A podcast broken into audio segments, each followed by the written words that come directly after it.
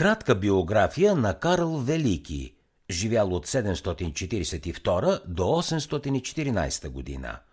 Средновековният император Карл Велики е кралят на франките, завоевателят на Саксония, основателят на свещената Римска империя и един от най-бележитите владетели в европейската история. Роден е през 742 година, вероятно близо до град Аахен, който по-късно става негова столица. Баща му е Пипин Къси, а дядо му Карл Мартел, знаменитият водач на франките, който с победата си през 732 година в битката при Поатие предотвратява опита на мюсюлманите да покорят Франция. През 751 година Пипин Къси е провъзгласен за крал на франките, с което се слага край на слабата династия на меровингите и се създава нова династия, наричана днес Каролинги, по името на Карл. През 768 година Пипин Къси умира и кралството на франките е поделено между Карл и брат му Карломан – за щастие на Карл и на единството на франките, Карломан умира неочаквано през 771. Така, 29-годишният Карл остава единственият владетел на Франкското кралство, което вече е най-силната държава в Западна Европа. При възкачването на Карл на престола, държавата на франките се състои предимно от днешна Франция, Белгия и Швейцария, плюс значителни части от днешна Холандия и Германия. Без да губи време, Карл започва да разширява владенията си. Вдовицата на Карломан и децата му са подирили убежище в кралството Ломбардия, Северна Италия – Карл се развежда с жена си Дезидерата, която е от Ломбардия, и повежда войската си към Северна Италия. През 774 година ломбардците претърпяват пълно поражение. Карл присъединява Северна Италия към владенията си, но ще са му нужни още четири нашествия, за да укрепи господството си. Вдовицата и децата на Карломан падат в ръцете на Карл и от тогава никой не ги е виждал.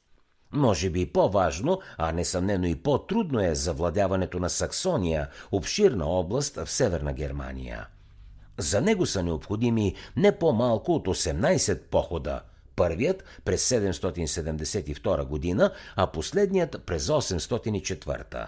Религиозни фактори несъмнено са част от причината войните срещу саксонците да бъдат толкова продължителни и кръвопролитни. Саксонците били езичници, а Карл Велики настоявал всички те да приемат християнството. Отказалите да се покръстят или онези, които по-късно се връщали към езичеството, били убивани. Според някои преценки, една четвърт от населението на Саксония е изтребено в хода на това насилствено покръстване.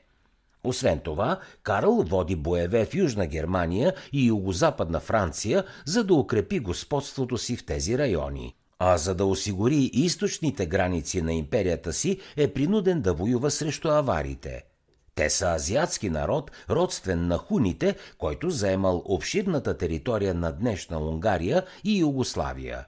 В крайна сметка Карл съкрушил напълно войските им.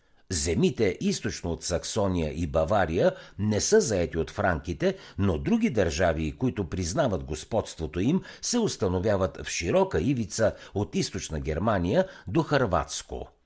Карл се опитва да осигури и южната си граница – през 778 той нахлува в Испания. Това нашествие няма успех, но Карл успява да създаде в Северна Испания гранична държава, която признава неговото господство. В резултат на многобройните военни успехи, Карл успява да обедини под свое господство по-голямата част от Западна Европа. В зенита си неговата империя включва почти цяла днешна Франция, Германия, Швейцария, Австрия, земите на Нидерландия, плюс голяма част от Италия и различни гранични области. След залеза на Римската империя, толкова голяма част от Европа не е била под властта на една единствена държава. За да чуете още резюмета на световни бестселери, свалете си приложението Бързи книги безплатно още сега.